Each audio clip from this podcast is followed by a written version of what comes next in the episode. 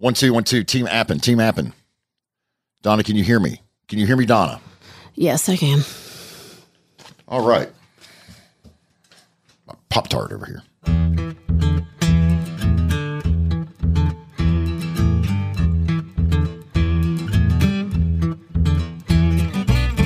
I'm out here. Uh-oh, Richard. Oh, wow. I've been getting out of that Spider-Man costume. Did I miss anything?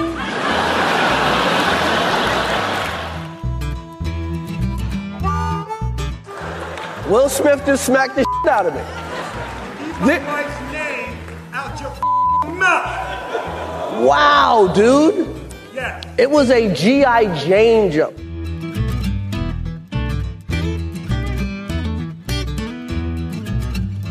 Hey, it's Caddy. This episode of Cadillac Jack, My Second Act, nears 1 hour in length. I don't like to run that long at all. But we had a lot of things to say, and I do believe that after you finish this episode, you'll agree a lot of the things that we say needed to be heard. We have a really raw conversation about Taylor Hawkins, the drummer for the Foo Fighters. You're no stranger to this podcast. You know that we have tough conversations sometimes. Tough for us to have, tough for you to listen to.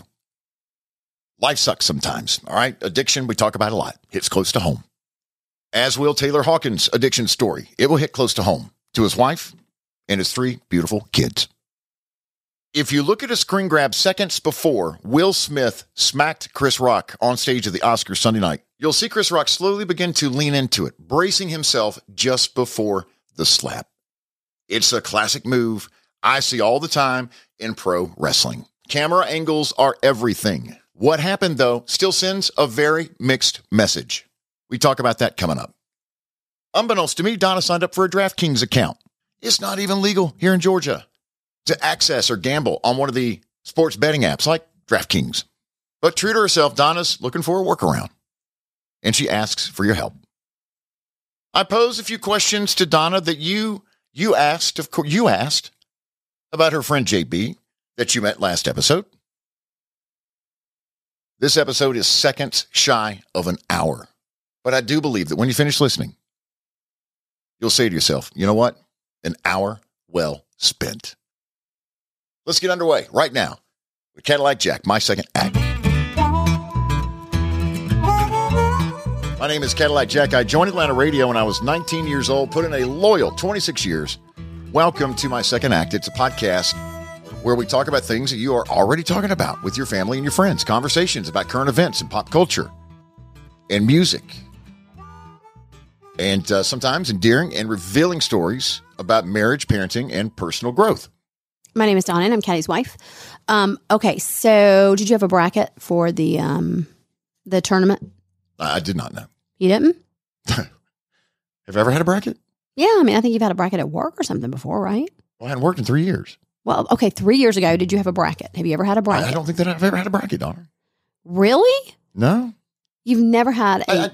I did one as a joke on the air, but I used, like, high school names in Atlanta. Like, names of high schools in Atlanta and their mascots. Like, I got it wrong. Yeah. Like, I didn't understand what was going on. Okay. And so I bring my bracket in one day when they're due on the morning show, and we all turn them in on the air, and then mine's like, you know, Northgate High School going all the way. You know, beating McIntosh in the final game. Sweet 16 included, you know, East Coweta and Milton and, you know, local high schools. Mm. It's a bit.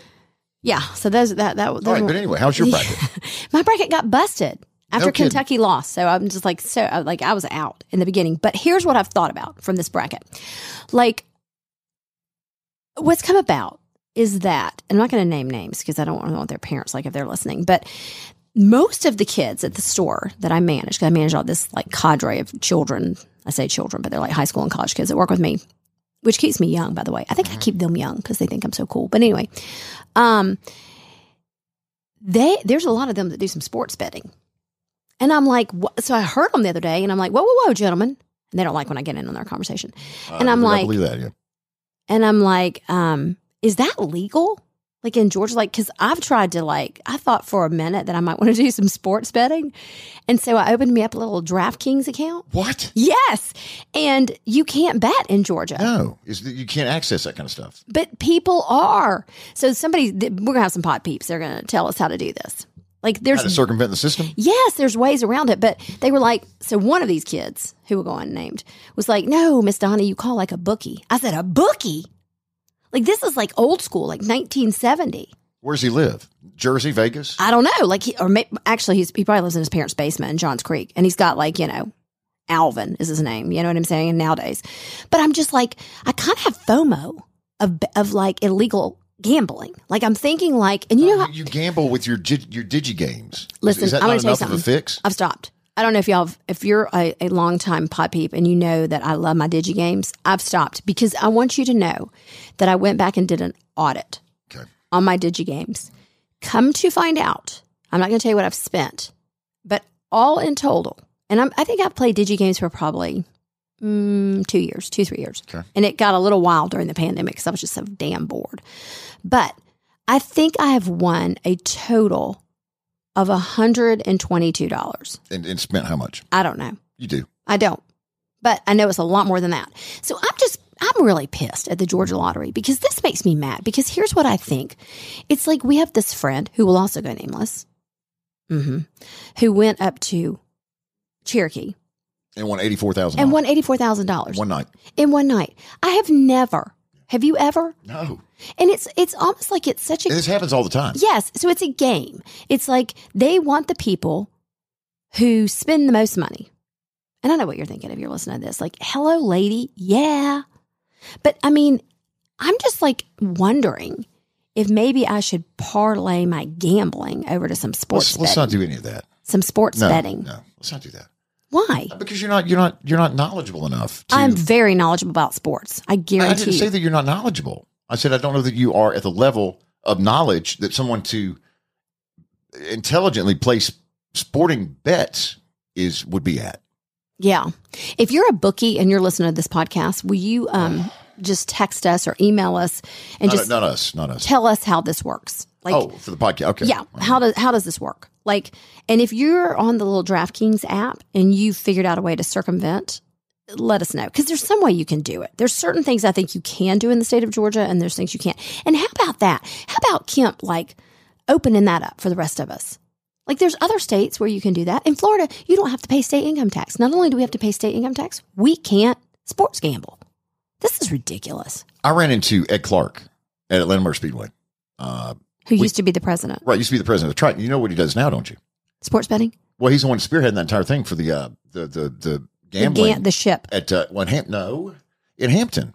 Oh, yes, the casino. At Atlanta, the casino. Yeah. And I spent a lot of time talking to him before the race, and I said, how's it going? He said, listen, we're not going to be able to push it through this year. It's just not going to happen. He said, there's just not enough time. He said, but I do believe the next legislative season, system, gathering, whatever it's called, caucus, he said, I truly believe it's going to get done. And you know the reason, it's like so old-timey, the reason that they don't do it is because they think like it's going to make people like hookers come. Well, and the Baptists. The cocaine and all that stuff. And it's already here, people. Yeah, of course. Seriously, come on. It's already here. Already. The hookers and the cocaine are here. Have been for a while. But aside from that, a lot of us like to gamble. So come on with it. I don't want hookers or cocaine. I just want to hit it big. Well, right. Me too. And when I hit it big, I'm not going to spend it on hookers and cocaine. I'm not. Don't worry about me. This one over here, I don't know. I mean, that's a definite maybe. That's a definite, but one weekend or something. You know, I mean, if you hit big or not. I went down to Brightmore again. Oh, that's a segue. To Brightmore Healthcare. Good assisted living, nursing home, and hospice. Where there is not hookers or cocaine. 150-acre facility. No, it's not a facility. It's a campus. Beautiful campus with lush, green, rolling lawns and trees reaching for the heavens. Oh, my God. If you weren't listening to the last podcast, you were heckled and booed when you went down and played hymnal music. Okay, hymns on a piano, out of tune piano. Yes, I had three women come up to me after the bingo hour, and apologize. They recognized you. Yeah, they did. Are they like, who is this man about town? I think they are. I think they're starting to ask questions about who I am because I'm there quite a bit. I'm the ambassador.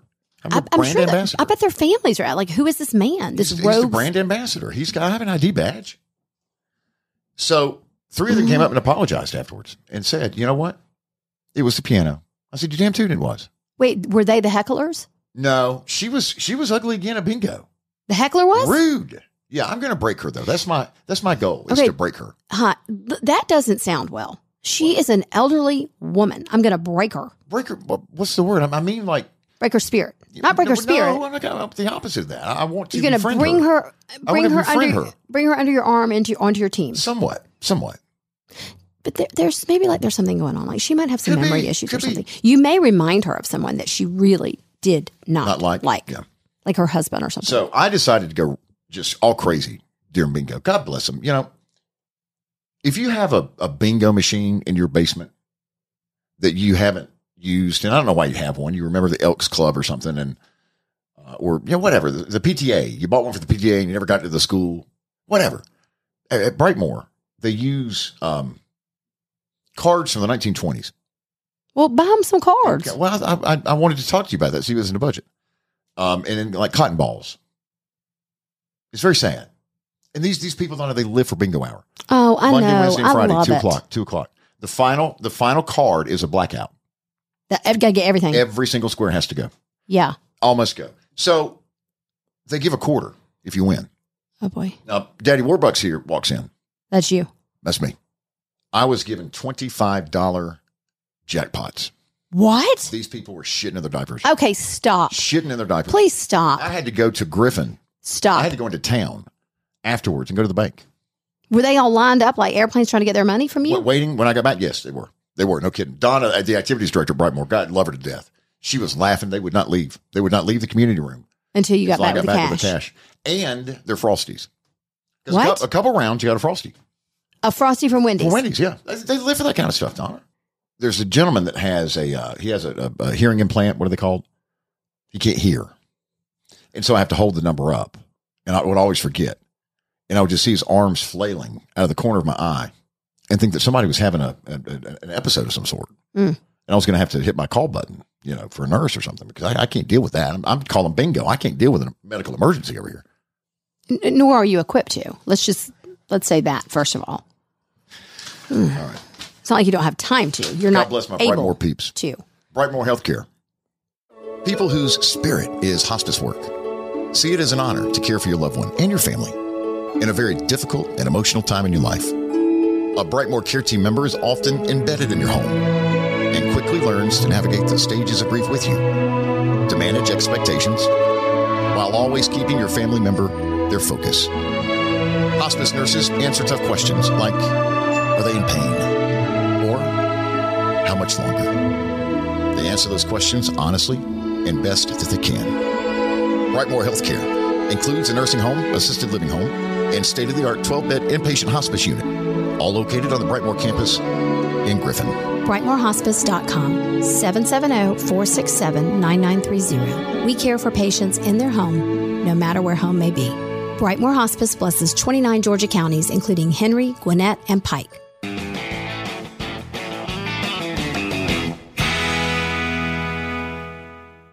What do you want me to do? Where should we place the questions from the panel? Where should we place these questions from the panel in this episode that we're recording right now about maybe some things that were revealed in the last episode of this podcast? Is there a particular place, or should we just work them in at some point? What are you talking about? Some people give me some questions that they have for you. I'll hang on to them. I just want you to know, don't let me forget. Okay. I'm going to put these right over here. Questions from the panel. Yeah. Right here. That's where they're going to be, right here. Finally, the Oscars are a smash hit. Cover of the New York Post the day after the Oscars, Monday, yesterday. Will Smith loses it over Jada joke, slaps Chris Rock, Bess smacked her. Jada, I love you. G.I. Jane 2, can't wait to see it. All right?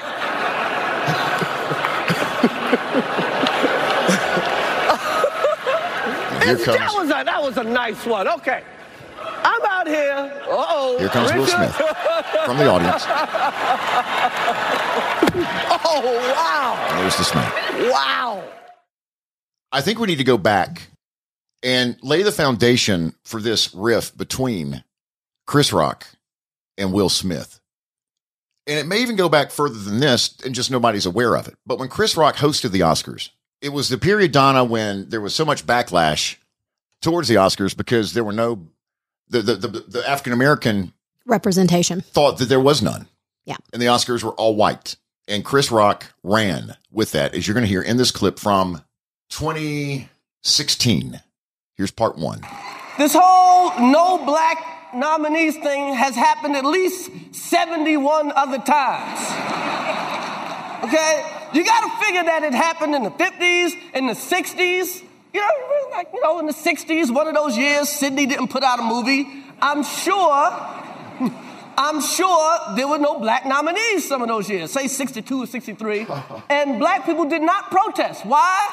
Because we had real things to protest at the time, you know? We had real things to protest. You know, we're too busy being raped and lynched to care about who won Best Cinematographer. I mean, that's pretty heavy for network television. Yeah. Pretty heavy stuff. And then this is where he goes at both Jada Pinkett Smith and Will Smith, same night during his monologue. A continuation of what you just heard. What happened this year?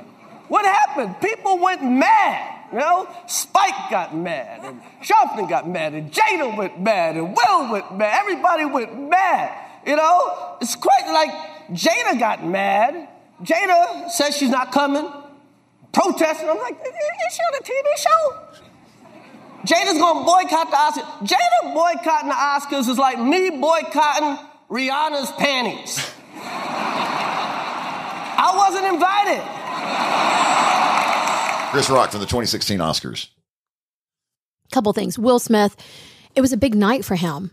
He won the Best Actor award for the film King Richard, where he plays the father. He's playing a real life person. He plays the father of Venus and Serena Williams. And I've seen a little bit of it. It's streaming right now on HBO Max.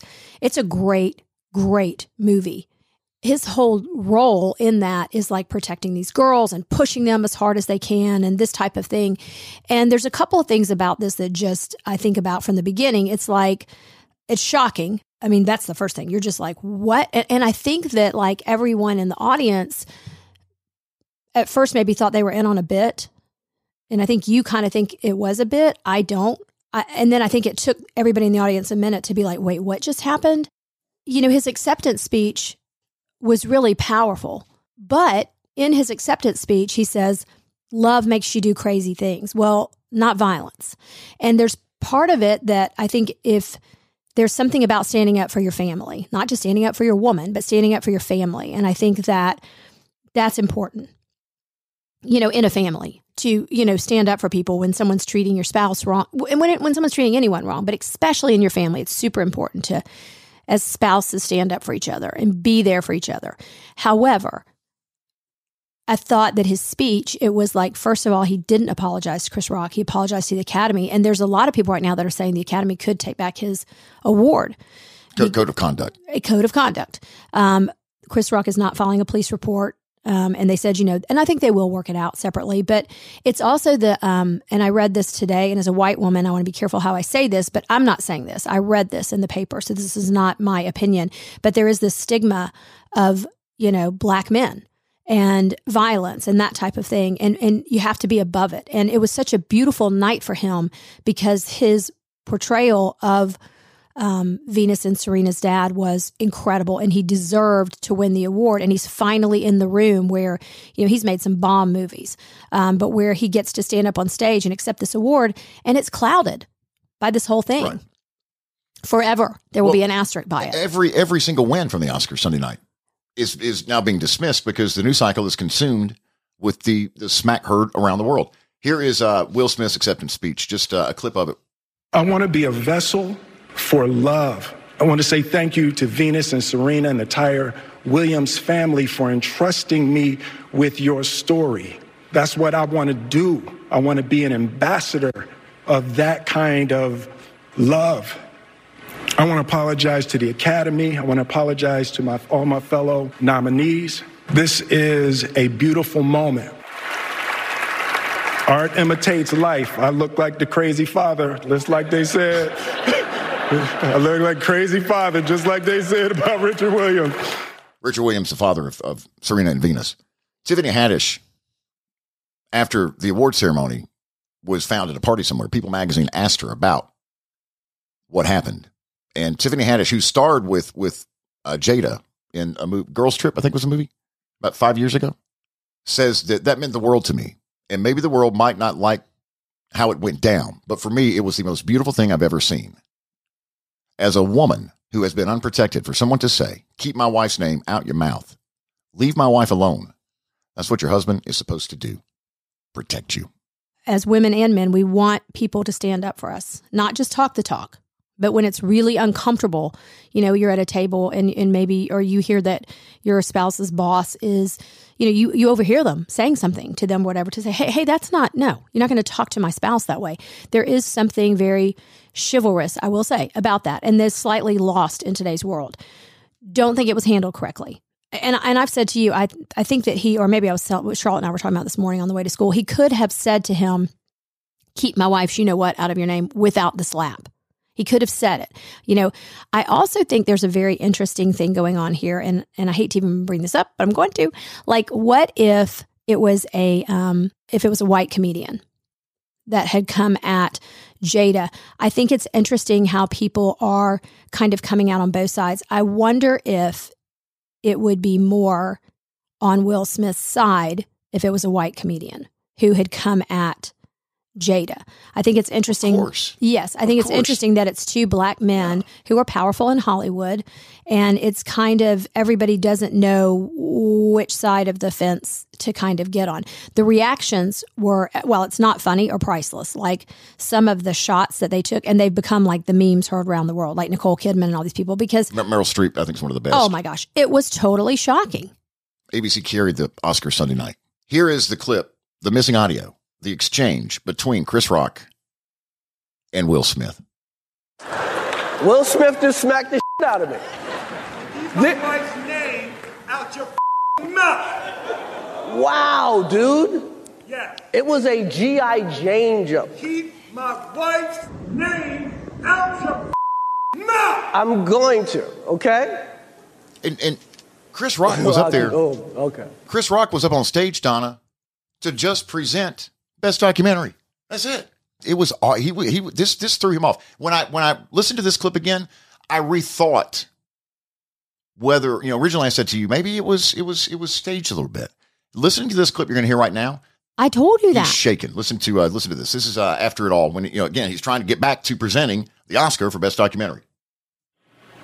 That was a greatest night in the history of television. Okay. So we are here to give a documentary out, to give an Oscar out for Best Documentary. Now, the beauty of documentaries, because they make you, when you watch one, you feel smart. Like you watched like you read a book or something. Chris Rock, he's probably the most professional and consistent and just lands every joke he does. He got knocked. Right, but he's off, you can tell. Otherwise, that would have been a beautifully presented bit for Best Documentary. Who spends time creating a bit around Best Documentary? Chris Rock does, because he's a professional comedian. After they clear Best Documentary, and that award is given away, no one will ever know who won that one, by the way. It's never going to be a piece of Oscar history, unfortunately.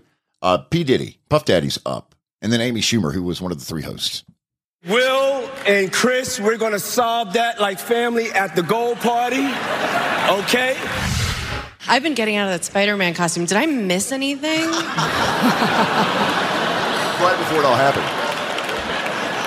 There's like a different vibe in here. Right before it happened, Amy Schumer had done a bit where she was in a Superman probably costume. Not. Well, anyway. There were a lot of comedians who came out. Fortune Feimster came out, and some other people came out that said, she had said at a show the other night that her opener had been rushed by someone, and they'd had to have security. And so I think for comedians, it's a really touchy subject, because as comedians, you know, you buy a ticket to go see someone, there's a chance you could be heckled. There's a chance they could say something that makes you incredibly uncomfortable. There's, there's always that thing. And that's what comedy is about. That's what comedians do. So I don't know. And I heard someone else say, listen, you've been in this, talking about Will Smith, you guys have been in this game for a long time, and people have come at you for far worse. I mean, far worse. Yeah. These two have been lightning rods. So for that one comment, to send him that far over, there was some stuff brewing, you know, as you said, from the past. Yeah. 2016 and other stuff as well. Maybe that we don't even know about.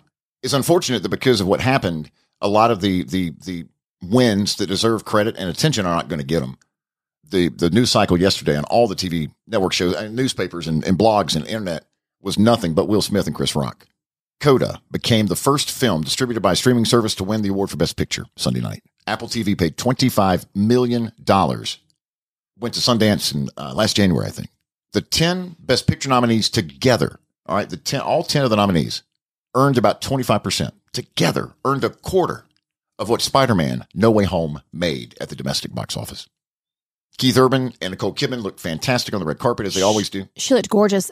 Some said that her dress, she invented like a new color. Like that, the color palette had never been seen before. Beautiful, beautiful. Keith Urban, being the doting husband that he is, flew in from Vegas to support her at the Oscars Sunday night. Billie Eilish. What is that she's wearing here? I think she looks good. She always, you know. That looks good? Well, okay. She always kind of like pokes the envelope. And all right, okay. There's her and her brother, Phineas. Gucci gown she's wearing with lots of feathers and ruffles, it looks like. Reba dressed in black, Dolce & Gabbana. She does not, she doesn't age. First time Reba has played the Oscar stage in 31 years. She last took the stage in 91 when she filled in for Meryl Streep to perform a song from, a movie, Postcards from the Edge was the name of it. And this was days after Reba's 11 members, I believe, of her band and crew were killed in that plane crash after she left San Diego doing a private show for IBM. She performed a song called Somehow You Do, which was a song nominated for Best Original Song from the film Four Good Days. When you think it's the end of the road, it's just cause you don't know where the road's leading to. When you think and the ocean's too wide, and you'll never get through. Here we go. A song written by Diane Warren, who's been nominated 13 times for the Oscar for Best Original Song and has never won, including Sunday night. Reba did not win the award. That's a great song. Her backup band during the performance included, I mean, look at this, all-star band. What are the Jonas Brothers? Kevin, I think, on guitar. Travis Barker on drums. Amazing. Connect the dots for Travis Barker. Well, he was with Blink-182, yes, okay. And then he went out on his own, and he is like the star drummer right now for every single project that's out there. Like, if you want your song to go to the top of the charts, you want him playing drums on your song right now. Also joining Reba, Sheila E. That was Sheila E. on percussion on the stage Sunday night, and Robert Randolph on pedal steel, legendary pedal steel player from Nashville. I've been getting out of that Spider-Man costume. Did I miss anything? Dave Grohl is the lead singer of the Foo Fighters. Friday night, while in Bogota, Colombia, getting ready to play a music festival. The Foo Fighters are over there.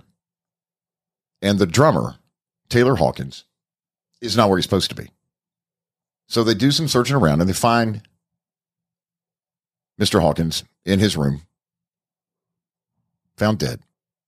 The prosecutors in Colombia released a statement Saturday saying toxicological tests on urine, prelim tests, found 10 psychoactive substances and medicines, including marijuana, opioids, things I cannot pronounce, antidepressants, and benzos. Foo Fighters came back to the States, landed at LAX Sunday. I found this piece of audio from 2021, when the Foo Fighters were being inducted into the Rock and Roll Hall of Fame. Taylor is in that John Bonham school of drummer. Not the persnickety stuff, but the basic fundamental, where every time it sounds very important. Taylor has the toughest job because he's the drummer in a band that includes the greatest drummer alive. And he's got technique that Dave only dreams about.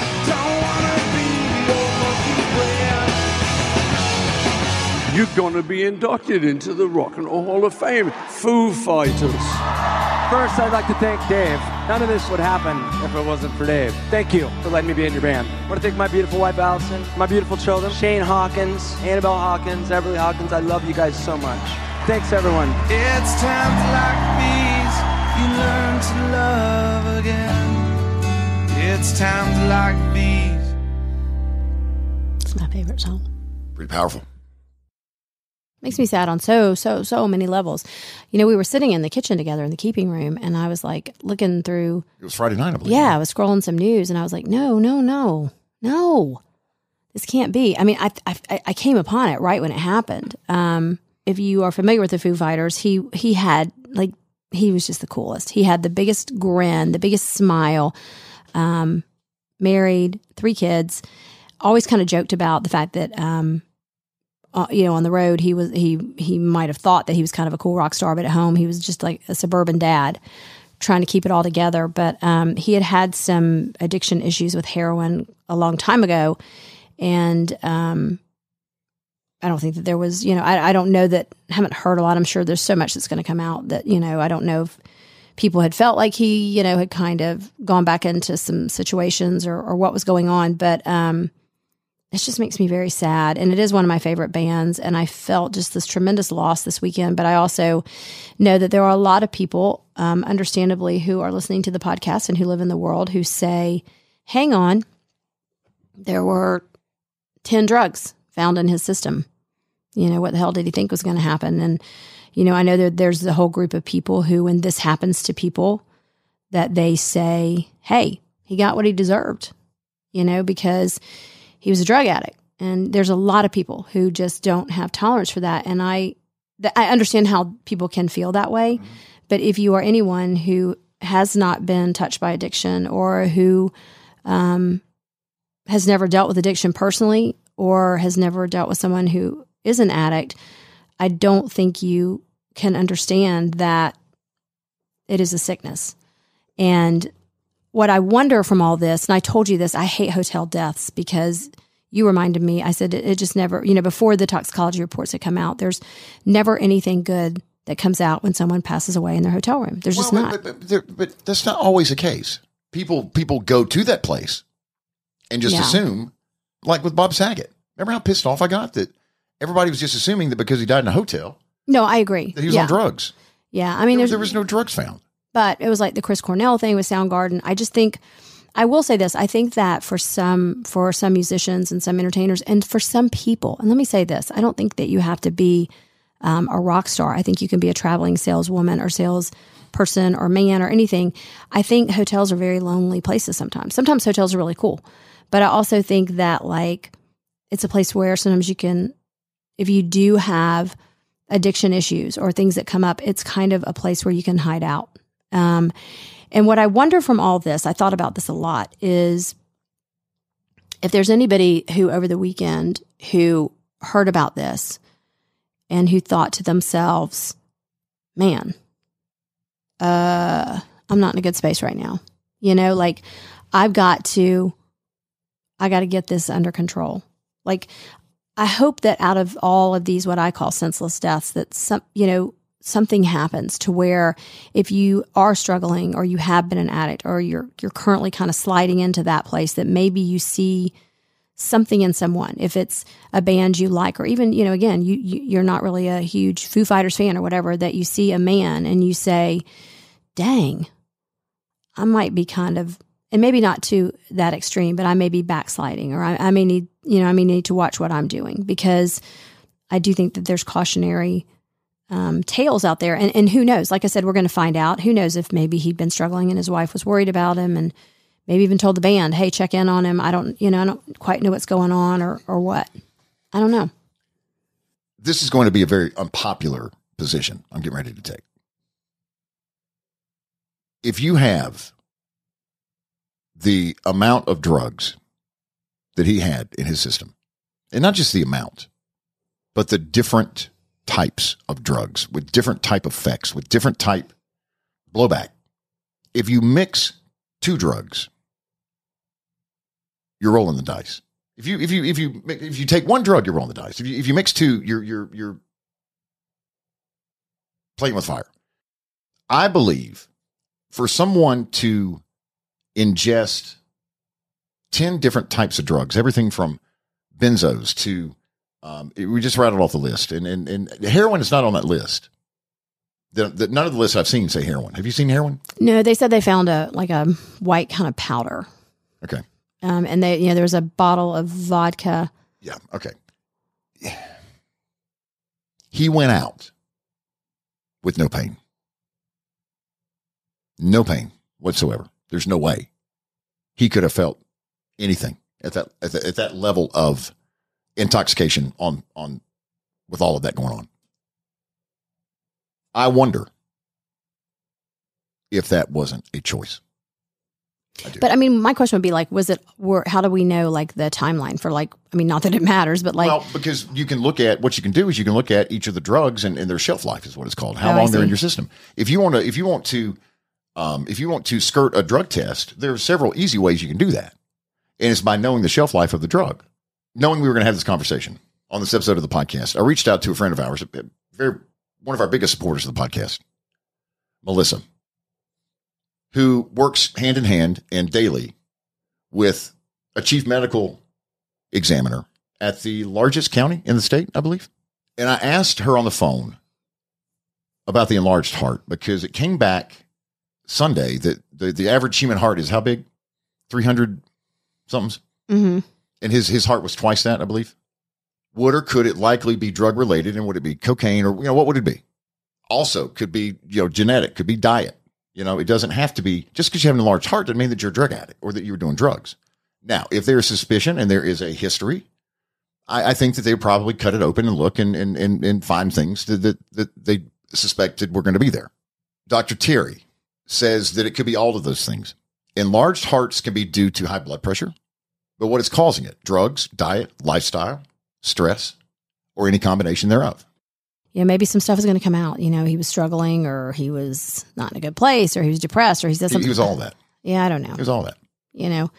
I just, I think that it continues what we talk about a lot on this podcast, which is addiction is a very, very tricky thing. And you're right. And he very well could have wanted to take his own life with all of this. I'm not saying that he maybe that was that's what he was trying to do. But there's no way you can take that amount of drugs and not know that that's a very, very good possibility.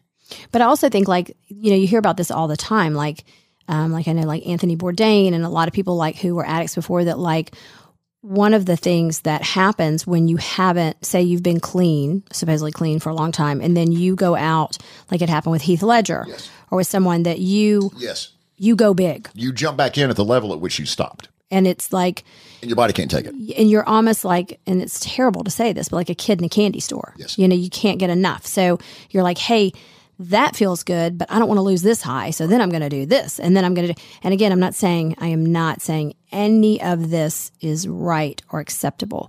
But I think you see it a lot because people will say, well, why would this person mix this with this? And why were they doing, that? And what happens, you hear about it all the time.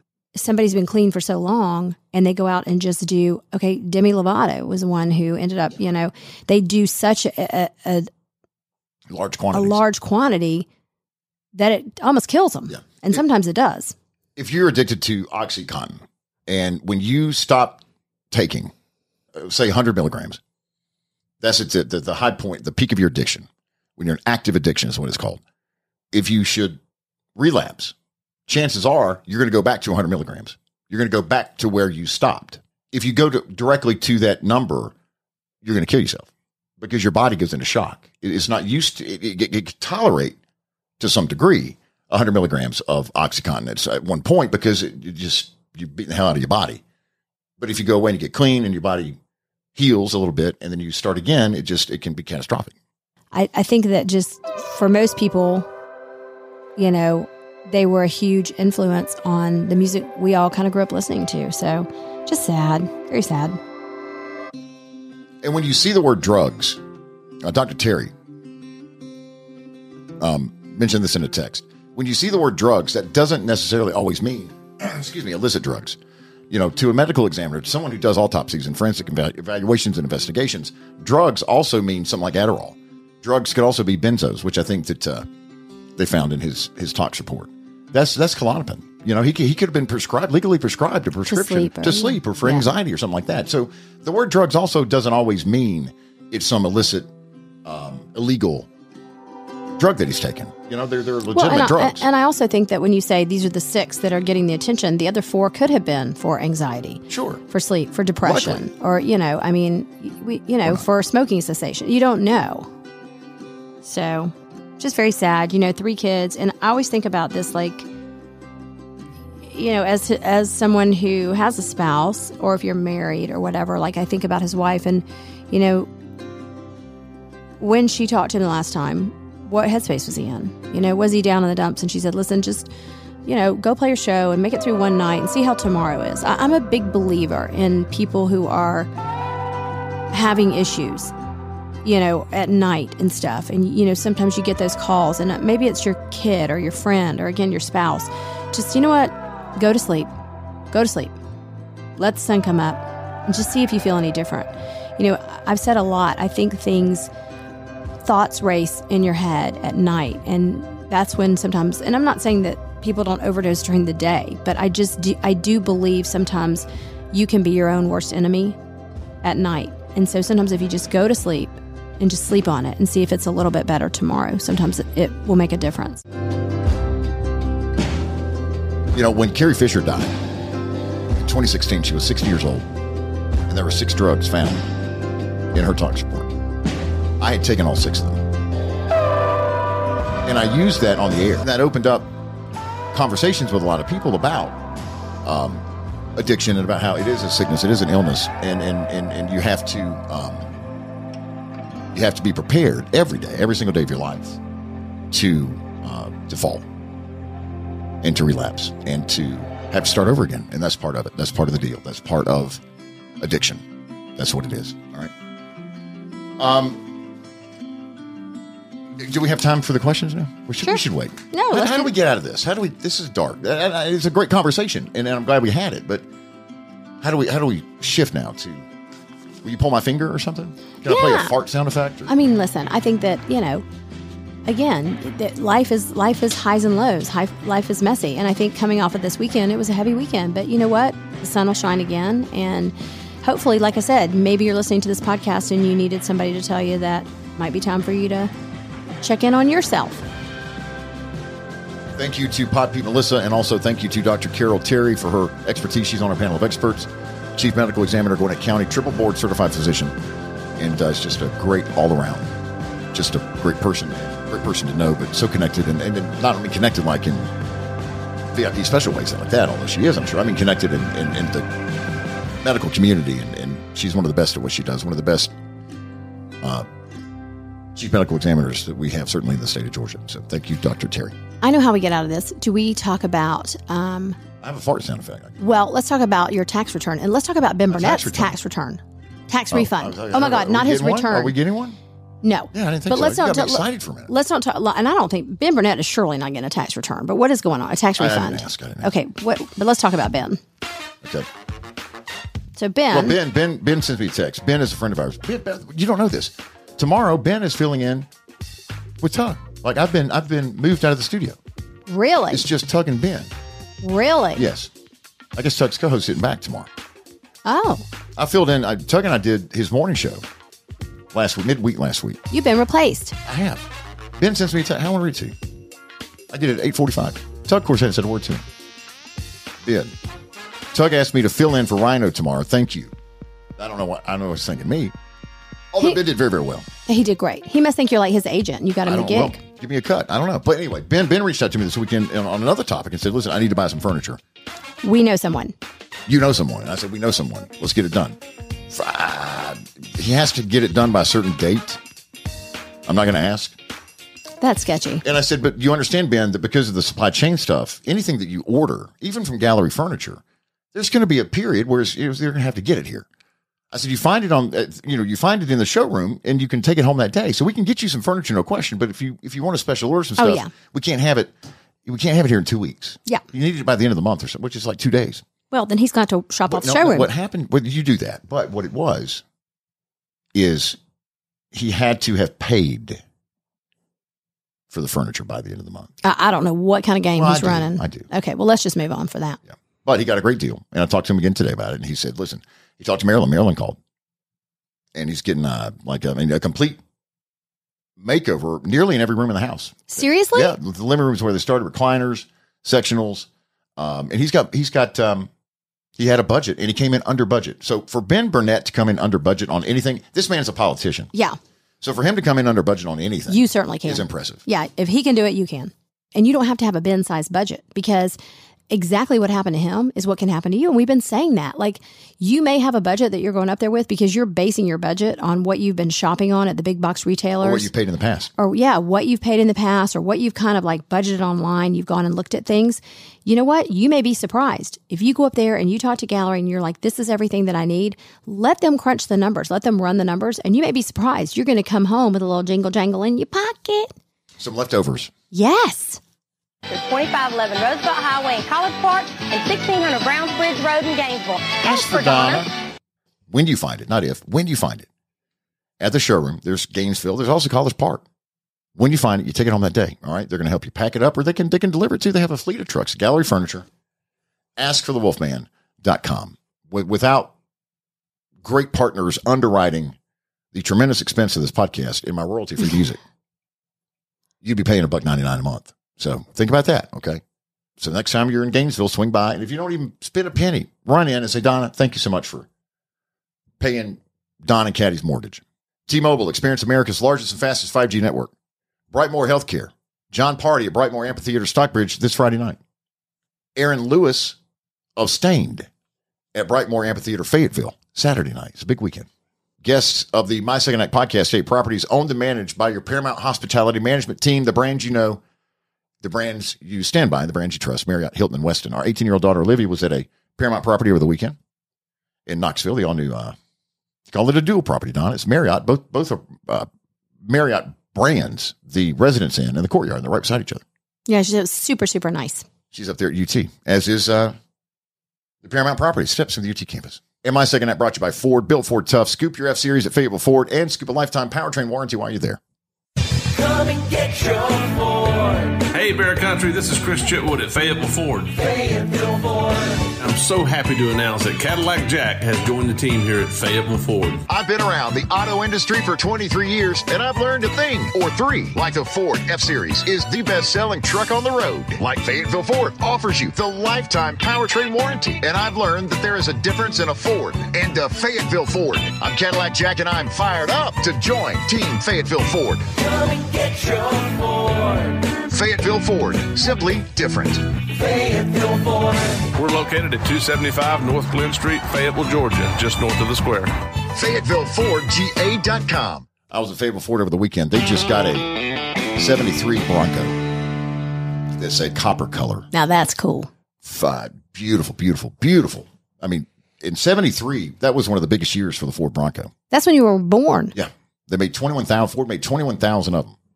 And when you find one these days, it's a rare find. And they got one up there on the lot. I saw this weekend. Beautiful, beautiful truck. That's cool. Beautiful Bronco. Let's add two songs to the Spotify Hype Song playlist. It is a component of this podcast. You can check out season 1 on Spotify, season 2, and we're currently adding songs to season 3. What happens if you're new to the podcast?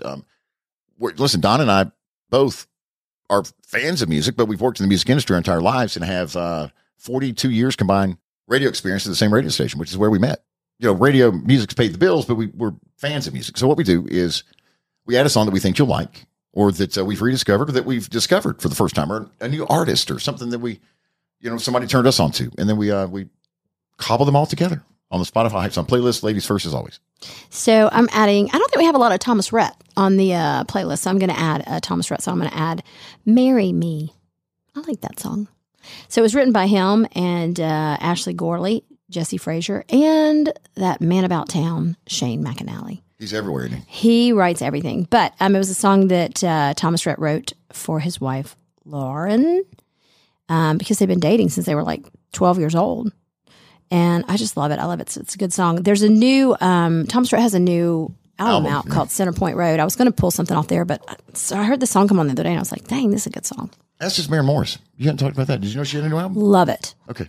Love it. Humble Quest, yeah, Humble Quest. Yeah. Yes, so good. So good. I'm going to pull some stuff from there next time. All right, how about you? Cool and the Gang. All right. I was at their show Saturday night at Brightmore Healthcare Amphitheater, Fayetteville. were seven original members of Kool and the Gang. There are two that are living, breathing right now. I'd never seen Kool and the Gang before in concert. The song that I'm adding to the Spotify Hypes on playlist is a song called Gonna Have a Good Time. Are you familiar with this one? Yes. Are you? Yes. Okay. I love Kool and the Gang. They're positive, upbeat. I like all their stuff. Okay. You're ready.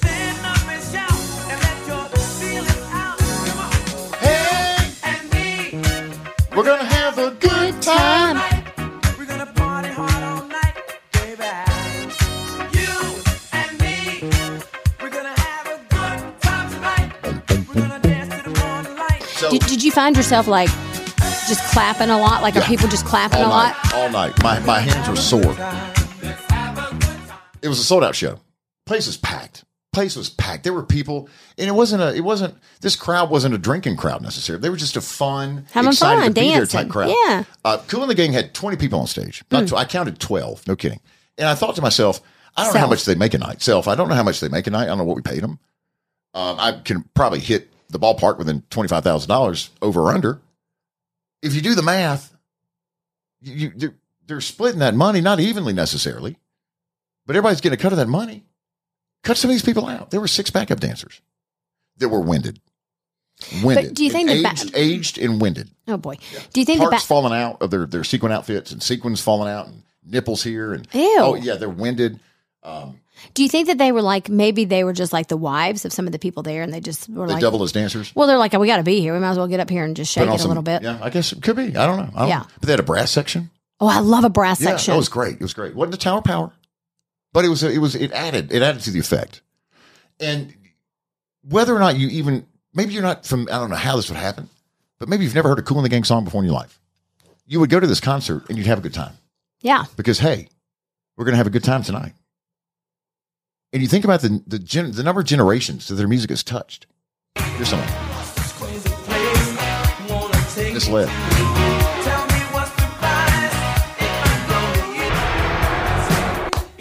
Oh, I like that one. Remember in this video, the seagulls? Yes. That started the song. They had the seagulls. Really? Yeah, you hear them. That's how I was triggered to know Cheers to Love was coming up because you hear the seagulls, but they didn't like release them. No, there were no live seagulls. Oh, okay. But you hear the effect. Oh. Of a seagull. It's one of many special effects that Kool brings when they're on the road. I give away tickets on the air, on the Bear 92.5. And somebody said, why would you give Kool and the Gang tickets away on a country station? Well, because we can, and we do, and we will. We like to have fun. That's all we do. I want to introduce you to somebody. You ready? Mm-hmm. Listener of the Bear 92.5, Nikki. And so she won tickets from me. And I had to find out how she spelled her name because we had to leave my will call. And you can spell Nikki a lot of different ways, right? Yeah. You feel me? I do. You with me? Here we go. Here's Nikki. Nikki, Nikki. And then there's those people that spell it N-I-C. They throw in a C, which is confusing, right? Yes. Right, the C, yes. You K-Nickies don't like the C-Nickies, do you? No, we don't. It's like West Side Story, is it not? Exactly, it definitely is. A throat punch with your knee. Right. I couldn't get mine that far up, Nikki, to be honest with you. So I'd be of no help. Just know now, I'd be of no help at all, okay? The C-Nickies would take us down, okay? My first tape was Kool and the Gang, if it tells you anything. Your first what now? Your cassette tape. What was your go-to jam? I like a little terrace. Ooh, one of them just pooped. Oh, wow. They should have edited that out. Did you ever notice that? One of them just went number 2. It's a love we had. Cherish the life we live. Sing it on the air. Cherish the love. Cherish the love. How about some celebration? Come on. I dropped 2 Jason Alvin songs to get this in on Friday. There's a party going on right here. Hoo-hoo. Celebration. Hoo-hoo. Throughout the year. There's a party going on right here. Right. You're a little early. That's okay. Yeah, though. I was. That's okay, sorry. Nikki. It's been since 1984 and a half. Celebration. Tired. I'm winded. I got to lay down. I'll talk to you later. Where's my puffer? Who has my puffer? I've been listening to you since, like, you were in the beginning with radio. 19 years old. Based on the last 10 minutes we spent together, I've grown up a lot, have I not, Nikki? Yes. A lot of growth, Cadillac Jack.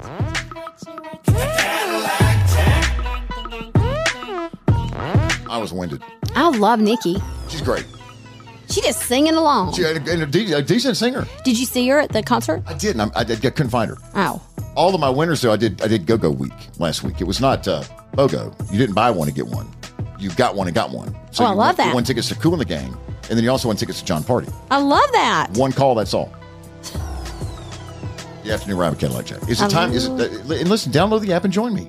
Weekday afternoons from 3 to 7. I don't think I push the radio show enough on the podcast. You don't. And I mean, people who listen to the podcast would love to listen to you on the radio. And even if you are like our friend, the truck person in Virginia, you can still listen to the afternoon show on the app. Just like you listen to your podcast. It's free. Yes. And you find it anywhere and everywhere. You get your apps. All right. Questions from the panel. Yeah. About, I don't remember this conversation from the last podcast. Last episode. Someone wants to know. Who's the someone? They asked to remain unanimous. Oh, okay. They want to be unanimous. That means you. Okay, what do you want to know? They want to be unanimous. What do you want to know? Does JB have a patio? A patio? Patio. No. How would you know that? Because he lives in a house. He doesn't live in an apartment. Okay. I mean, I've never been there, but he told me he lives in a house. Is JB, JD, JB? JB. JB. Is JB a fan of the song Brandy? No, not that I know of. Okay. All right. I don't know why this person wanted to know that. Oh, they think that I've been like, oh, I know what they're talking about because I said I've been sitting, I've been listening to. I didn't think that for a minute. That's where you would have been reintroduced to Brandy. Remember? Yeah. All right. No, it was not there, but okay. Yeah. Next episode, I'm going to tell you what's happening, too. Thank God. I don't think she does. Like, Trisha doesn't listen to this podcast. Because that's another question, buddy. You're starting to try to stir up stuff. How are y'all going to explain to her when she comes to a match, and I'm sure that she'll come to at least one, who you are and how old you are? Well, I look a lot older, so I think I can pass for an old person. Y'all need to think about that. You and JD need to get your stuff. JB. Your things worked out. He's supposed to come back this weekend. He's 73. Does this thing work out? Oh, God. Huh? I have no idea. You have to ask Trisha. Audio for this episode of Cadillac Jack, My Second Act, from the Academy of Motion Picture Arts and Sciences. The song Somewhere You Do from the motion picture soundtrack Four Good Days on Rockin' R Records. Delight Records, Mercury Records, and Curb Records. And the Recording Academy, formerly the National Academy of Recording Arts and Sciences. Our thanks to executive producers Carl Appen and Hans Appen. You can subscribe to The Letter, which is our weekly e-newsletter, a fun 4-minute read delivered to your inbox for free every Saturday morning at 9:10. Text left on red, no spaces. Red is the color, R-E-D, left on red to the number 22828. 228 to subscribe for free. Production assistance from Steve Mitchell and Ingo Studios in Atlanta. New episodes on Tuesday and Thursday of Cadillac Jack, My Second Act, part of the Appen Podcast Network.